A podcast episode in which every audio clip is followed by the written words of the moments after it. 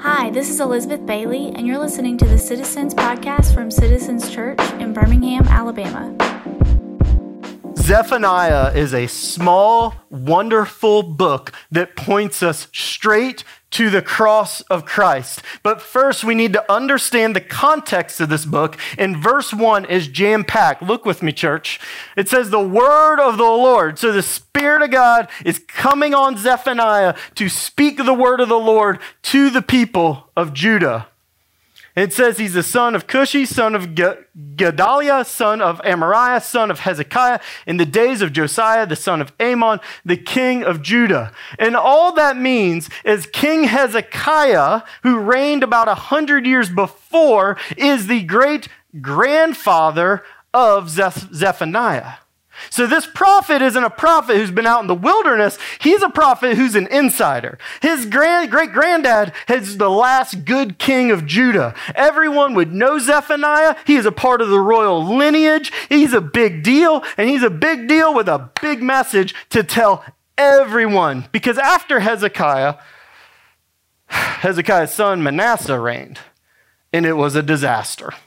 Hezekiah was a good king that had people follow the Lord, even prayed to God for an extension in life, and the Lord gave it to him. Manasseh said, Let's worship all the other gods of all the other nations. Let's prioritize it as a nation to be a pagan nation instead of one that worships Yahweh alone. And it led to an utter disaster in the kingdom the Assyrians came and actually conquered them. Manasseh would be dragged off as a prisoner back to the Assyrian capital, where in his imprisonment he would convert to worship Yahweh alone, but it would be too late for him to turn back the nation. The next king was Amon, the father of Josiah, who only reigned two years before he was murdered. Imagine kings getting murdered. That's where the state of the nation is. And so now we have Josiah He's king now, but he got crowned at eight years old. And it's going to be a while to eventually he becomes a good king who turns the heart of Israel back to their God. And so Zephaniah is prophesying before Josiah grows up and becomes that king. And this is the word that Zephaniah has for us. His prophecy is that God's judgment is coming because God has no rivals. Look at verse 2 with me. This is the first part of the judgment. God says, I will utterly sweep away everything from the face of the earth, declares the Lord. I will sweep away man and beast. I will sweep away birds and heavens and fish of the sea and rubble, the rubble with the wicked. I will cut off mankind from the face of the earth. God tells the people, if you will not worship me alone as your creator, then I will literally undo creation. If you hear the echo of Genesis 1, you're hearing it right. The layers of God created this on this day, and this on this day, and this on this day. God says, I'm going to pull it apart piece by piece to rip your existence and reality asunder because if you won't worship me, no one deserves to live. It don't get bigger, verse 2 in a prophecy than that. God is infuriated by our complicity, our agreement with his so called rivals. And God lays out six ways he detests how Judah is acting, six ways he can't stand, six ways they have sought other gods. So let me break it down with you. Look at verse 4. It says, I will stretch out my hand against Judah that's that nation of Israel that's left. And against all the inhabitants of Jerusalem, the capital. I will cut off from this place the remnant of Baal. That's the first one. The name of the idolatrous priest along with the priests. Baal was a super popular pagan god in the area. He was a Canaanite god who was over the weather, over thunder, over lightning, and therefore over the crops, fertility, and success. Who doesn't want to worship basically the money god in a farming society? And he says, I hate this about you and will judge you. Those who bow down on roofs to the host of the heavens, those who worship stars, this is ancient astrology practices, God brings judgment for that too. Number three, he says, Those who bow down and swear to the Lord, yet swear by Milcom. We're not sure what Milcom is. It either means swear by your king, mean they're worshiping a human king like Josiah, or Milcom is a deity of the Ammonites. Either way, they're choosing not the Lord. It continues, verse 6 Those who've turned back from following the Lord, who do not seek the Lord, do not inquire of him. I will punish the officials and the king's sons and all who array themselves in foreign attire. Offense number four all the kings and their officials are dressing like the other nations. Instead of trying to be a special nation that God has made to worship him, they're trying to dress up and act like the pagan, pagan kings and pagan officials to impress them. He's saying, instead of you loving me and being about my ways, You've taken the customs of other nations, nations that don't worship me. Offense number five is this, and on that day I will punish everyone who leaps over the threshold. Super weird, but what it references is in the book of Samuel, we learn the god Dagon, who's the war god of the Philistines, all of the people who worship him as priests would jump over the threshold in the temple. So we see these people are worshiping literally every God they can get their hands on in the entire surrounding area. And God's saying, Enough. I will tear the world down before I let this keep going. The sixth reason, and those who fill their master's house, God's house, God's temple, with violence and fraud. Probably allusion to that king they murdered not too long ago. Probably an allusion to using the money of the temple for things that they shouldn't. So the six, rather than a pagan God, speaks to the human heart of disobeying the key laws of God, refusing to honor God, and murdering one's brother. God lays all these offenses before them and says, Judah, you cannot worship God alongside these pagan gods. They were blending them all together. And this is something God will simply not tolerate the worship of false gods. Why? Because it robs God of glory. Two, because those are not gods. They are demonic parts of this universe. And three, because it directly violates God's law. Remember the Ten Commandments with me, church. This is from Exodus 20. 20. God redeems Israel, brings them out of slavery, conquers Pharaoh at the Red Sea, brings them to the promised land, and God gives them here are my 10 words, my 10 rules, my 10 laws to keep you in relationship with me. And let's just look at laws 1 and 2. Here's the reason that God is legitimately very angry. This is from Exodus 20. And God spoke all these words. I am the Lord your God who brought you out of Egypt, out of the land of slavery. He very clearly says, I'm the only thing that redeemed you from death and bondage, both spiritually and physically. God is the God of Israel. And here's the first commandment You shall have no other gods before me. Well, they're breaking that one pretty clearly. They got about every other God before God. Number two, you shall not make for yourself an image in the form of anything in heaven above, or on earth beneath, or in the waters below. You shall not bow down to them and worship them, for I, the Lord your God, am a jealous God.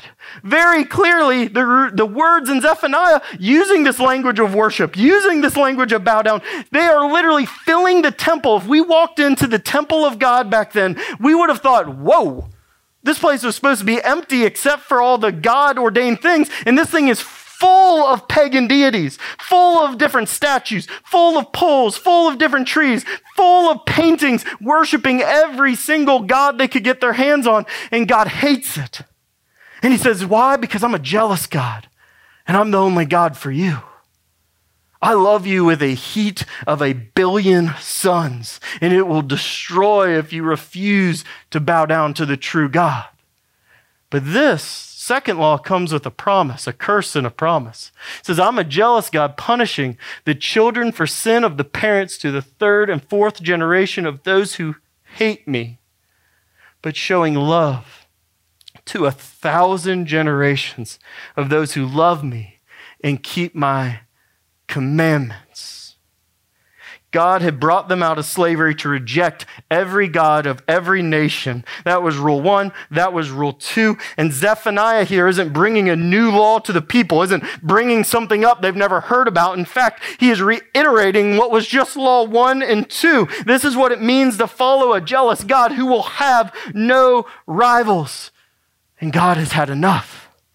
Zephaniah is telling them the clear truth that God will punish sin. And in fact, one day Josiah will listen. He will bring reform. But as soon as Josiah dies, the city, Judah and Jerusalem, will go right back to their ways. And this judgment will come. It will come in the form of the Babylonians, who will be much more ruthless than the Assyrians. They'll decimate Jerusalem, burn it to the ground. They'll burn the countryside. They'll slaughter literally thousands. And then they'll drag all the skilled people off all the way back to modern day Iraq and put them to work. That was their practice. It's called the Babylonian captivity. They will send all of what remained in Israel into exile for about 70 years. And in a culture where you have kids at about 20 or maybe younger, that's about three or four generations of humans. God will literally fulfill his Exodus 20 punishment on Israel as promised in this text. But as we hold that and the truthfulness of what happens in the story, we also need to hold in our mind as this prophecy goes on how can God punish those who don't seek Him for three to four generations? Yet God's heart is also to bless, love, and be with His people who seek Him for thousands of generations. 70 years versus literally 7 million years of blessing. How can those two things be true? And Zephaniah is not finished teaching us. God cannot be contained, be tamed by our complacency. Look at verses 12 and 13. The Lord says, At that time I will search Jerusalem with lamps. I will punish the men who are complacent, those who say in their hearts, The Lord will not do good, or nor he will he do ill. Their goods will be plundered their houses laid waste. Though they build houses, they shall not inhabit them. Though they plant vineyards, they shall not drink wine from them. The people who worshiped other gods had a complacent view of God that believed God won't do good, God won't do bad, God doesn't really care how I live, God doesn't really care about his holiness, God doesn't care about his laws, God doesn't really care about his worship, he won't do anything about it. And so we might as well turn to all these so called gods of all the pagan nations and just hedge our bets. We'll just bet on all of them. If we worship every sort of God, then maybe one of them will bless us and fill our bellies and, and make us successful and make the crop come in next year and make me have some kids and help me find my wife and help me build the city. So that's what the people did. Their complacent view of God led them to worship all these other gods. And the same complacent pragmatism is still very alive today. It's the heart of what it means to be a cultural or kind of southern Christian that says, man, I'm just going to do whatever seems right to me because God doesn't really care. Man, I'm, I'm just going to treat my life however I want to because I really don't think God cares. And it has a thousand word, thousand forms. And it feels like this God doesn't care what I do with my body. God doesn't care, what, care about what I do with my money. God doesn't care what I daydream about. God doesn't care about my commitments to others. God doesn't care if I join a church or serve others or study the Word of God. God doesn't really care about justice and mercy for others. I'll do that another day. God doesn't really care about my calendar. God doesn't really care about my priorities. And the truth is, for even a casual reader of the Bible, is that God does care. There's no way to read this Bible and go, oh, yeah, he doesn't care about anything. No, God cares about everything. It's the exact opposite. There's no way you can even read the Bible and take the position that God doesn't care about you and your life. Instead, it's the very opposite. See, a complacent Christianity, a complacent faith for them, is ignoring the reality of the God of the Bible altogether.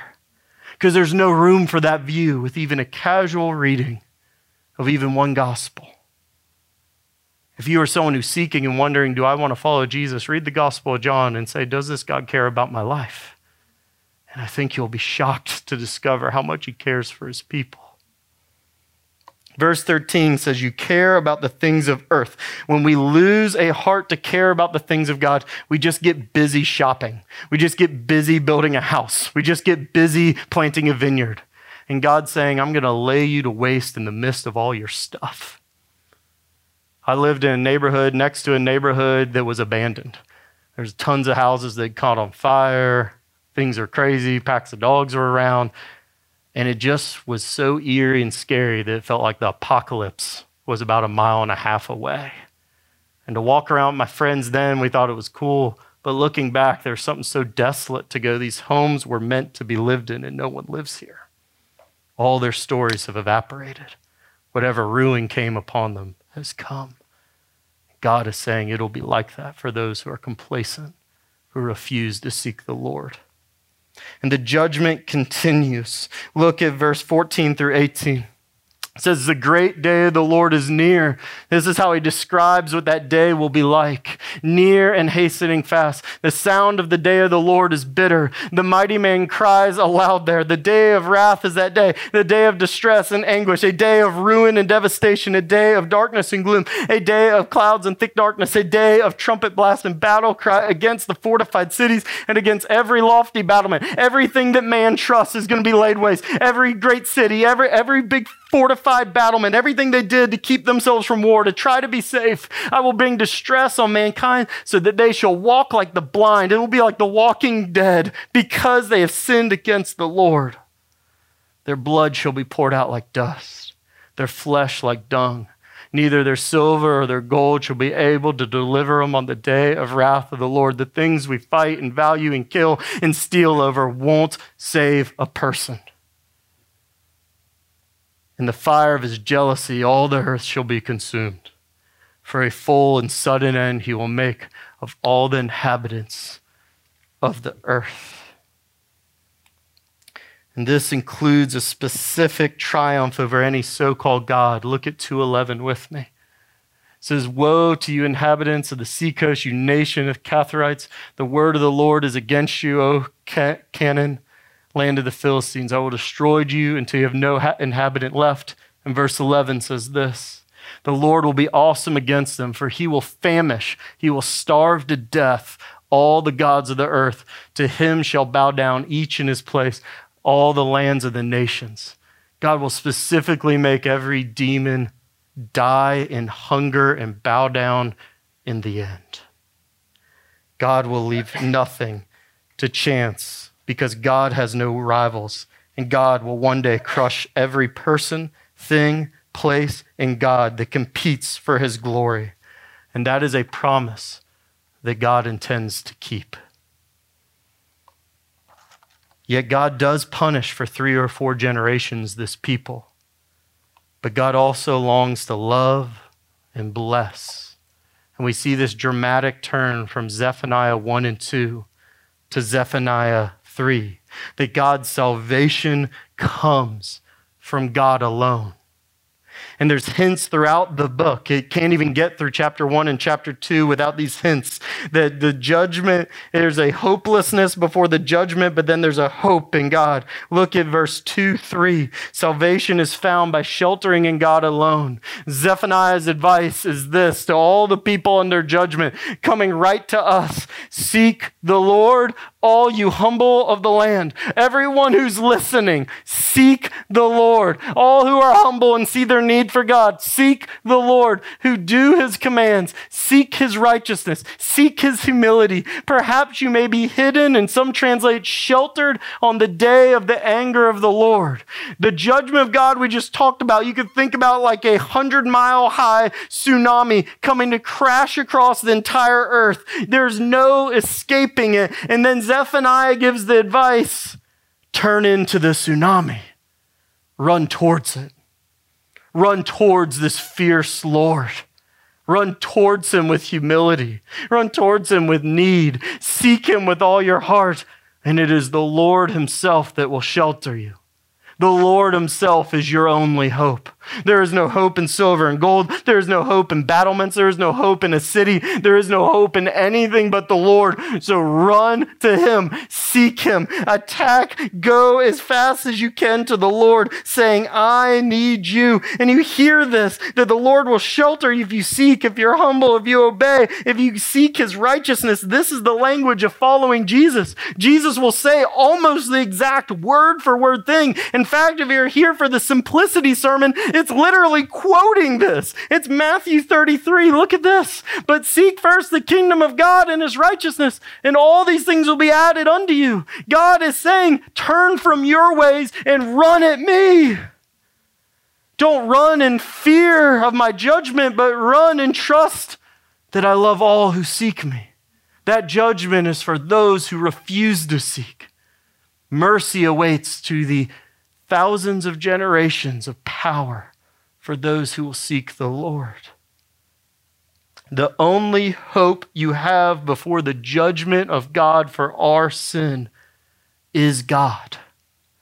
There is no other hope look with me at the wonder of this salvation because Zephaniah 3 starts to say what salvation mean. It's not just a ticket to heaven, but it's an undoing of all the wrong things in this world. It's a salvation from judgment, but it's more. It's a new life, a new life between God and man. And this is what it looks like. Look at verses 3, 9 through 13. For at that time I will change the speech of the peoples to pure speech of all of them that may call upon the name of the Lord and serve Him with one accord. He's going to take our worship of other gods out of our mouth, give us a pure heart with pure speech.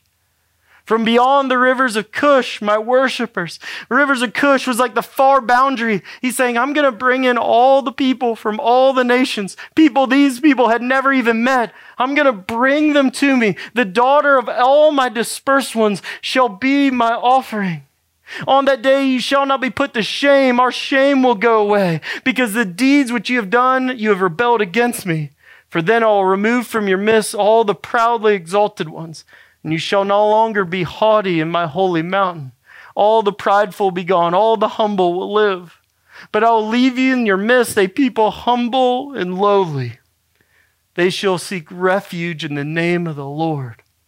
When you start to seek and follow God, you become humble and lowly in heart. In Matthew 11, 29, that's how Jesus describes his own heart. He references this very verse and says, If you want to know what I'm like, I'm humble and lowly. He says, That's what you'll be too if you follow me. They shall seek refuge in the name of the Lord, those who are left in Israel.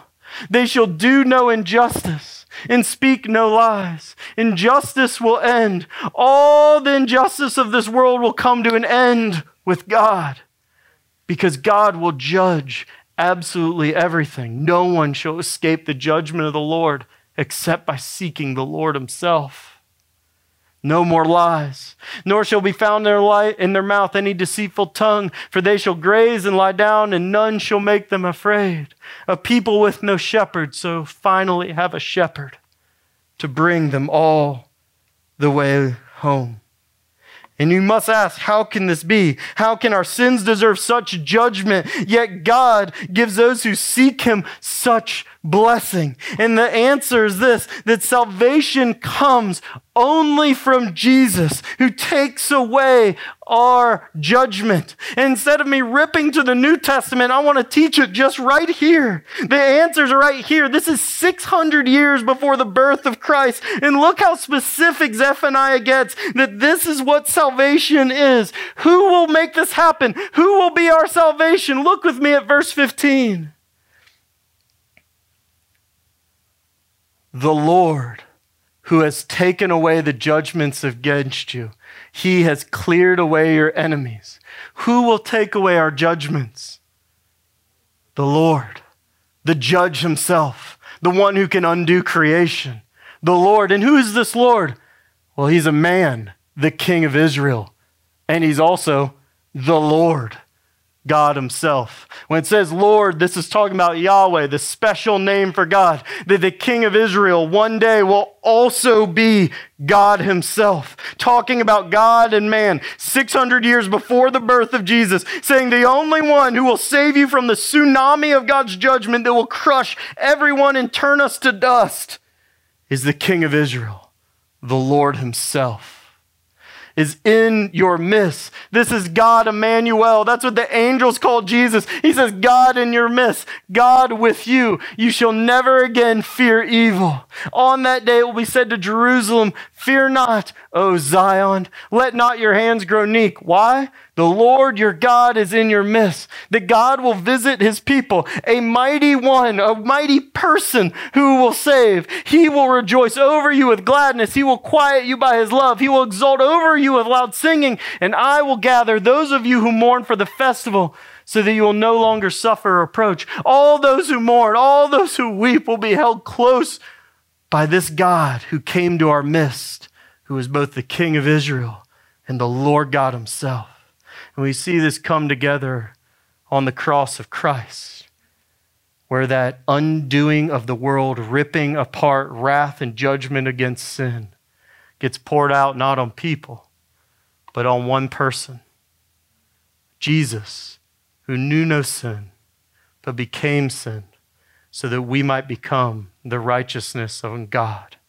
When you see a cross, it reminds us that the King of Israel, the true King, the one who's much better than any Hezekiah, that King died for us like a common criminal, was slaughtered, hung high, brought low, crowd loud, covered in blood, likely naked, bearing the shame so that we don't have shame anymore. Died and then rose again as the conquering king so that he could tuck us into himself under his love if you've ever raised chickens, the mother hen will take the little chicks and literally place them under her wings and then walk around with them. That's the imagery used throughout the Psalms and used here that God wants you in such an intimate, loving relationship with Him that you're so close, your feet aren't even touching the ground, that you're pulled in close against all the things of life. That's the promise that the judgment of God you will escape by seeking the Lord and by seeking his salvation in the Son of God, Jesus Christ himself. Here's why Zephaniah is relevant to us because, like most of the prophecies of the Old Testament, they're prophesying to the people. That Babylonian exile happens, and God's faithful to bring them on back after 70 years. But it's also prophesying about Jesus to come and Jesus' return that judgment is still real for anyone who does not seek the Lord. That judgment is coming. God will rip the world apart before he makes it anew. That is very real. But for all who seek the Lord, that judgment is gone. It was poured out on the cross, on the Lord, who is the true King of Israel. And that's where we see this that Jesus is both our Savior, described in Zephaniah 3, but Jesus is also the world's final judge in Zephaniah 1 and 2. Acts 17, 30 and 31 explains this. In the past, God overlooked such ignorance, talking about sin, but now he commands all people everywhere to repent, even us right here today. For God has set a day when he will judge the world with justice by the man he has appointed. He has given proof to this to everyone by raising him from the dead.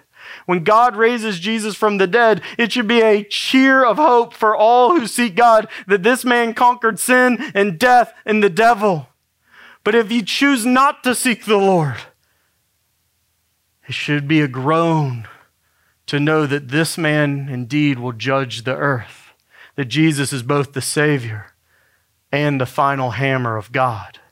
It's not Old Testament, bad, mean God, New Testament, happy, good Jesus. Same God the whole time. And Jesus has salvation in one hand and the keys to death and Hades into others, as Revelation 1 describes him. Seek the Lord. If you think Zephaniah, this can't be real, man, just read the Gospel of Matthew. The harshest words of any prophet come from the great prophet Jesus himself. He will say all this and more just in the Gospel of Matthew. So I urge you to three things, church. First, shelter under Jesus from the judgment to come. Do not be foolish and delay. Surely it will come just as the exile came to Judah. Those folks said there's no way God would take away Jerusalem. There's no way we'll ever get conquered. And they were conquered. As surely as that happened, historically it happened, archaeology, it happened. Surely the judgment will come. So shelter under Jesus and believe. Number two, family, if you follow Jesus, sing like you're saved. Our salvation results in God singing and ours. Look at 314. We skipped it earlier, but it's too good. He tells all the people who seek the Lord, Sing aloud, O daughter of Zion. Shout, O Israel. You don't have to be good at singing. Houston already confessed. He is loud. He is proud. He's given his all. I love it. Rejoice and exult with all your heart, O daughter of Jerusalem. I know me and Charlie talk about worship almost every Sunday, but I am telling you, we're talking about it because God's about it, and God's people have been singing literally for 10,000 years, and you join that when you worship every Sunday to say, Yeah, I'm one of the people who worships Yahweh, not Dagon. I don't worship Milcom. I'm not worshiping the stars. I'm not worshiping Moloch. I'm not worshiping any of these things. I worship Yahweh, Jesus, with a loud voice. And then three, spread the good news of the gospel, including the bad news. That God has promised He will gather people from every tribe, tongue, and nation. So we should just go ahead and share our faith because God is saying people will believe this message, but don't skip the judgment. The cross is only as good as knowing why there's a cross. There's a judgment coming and a judgment that fell on Jesus. Shelter under that Jesus who took a judgment for you and share it with all you know. There's an urgency, there's a suddenness. We don't know when the end of the world will be here. Could be in the parking lot, it could be in a thousand years. The Lord says, don't worry about that part, be ready all the time. Just share this with urgency. Don't give up. Even if you've shared with a family member, even if it's a lost cause, there are no lost causes with a God who finds people all the time. Church, let's sing because it tells us that God sings over us once we seek Him. When we are safe and saved in God's arms, it says He sings over us, He rejoices over us. When's the last time you sat and meditated that the God who made the world is singing over you right now? It's singing over hope, singing over Shayla, singing over Dakota, singing over Clay, singing over BJ, singing over Daniel right now and rejoicing. Why? Because when he sees you, he doesn't see all of your bad, he sees the goodness of Christ, a member of his own family. So we rejoice back and we sing with all of our heart. You've been listening to the Citizens Church podcast. Special thanks to Murphy DX, who recorded our theme music. If you'd like to learn more about Citizens Church in Birmingham, Alabama, you can visit us on our website at citizensbhm.com or on the usual suspects Facebook, Twitter, and Instagram.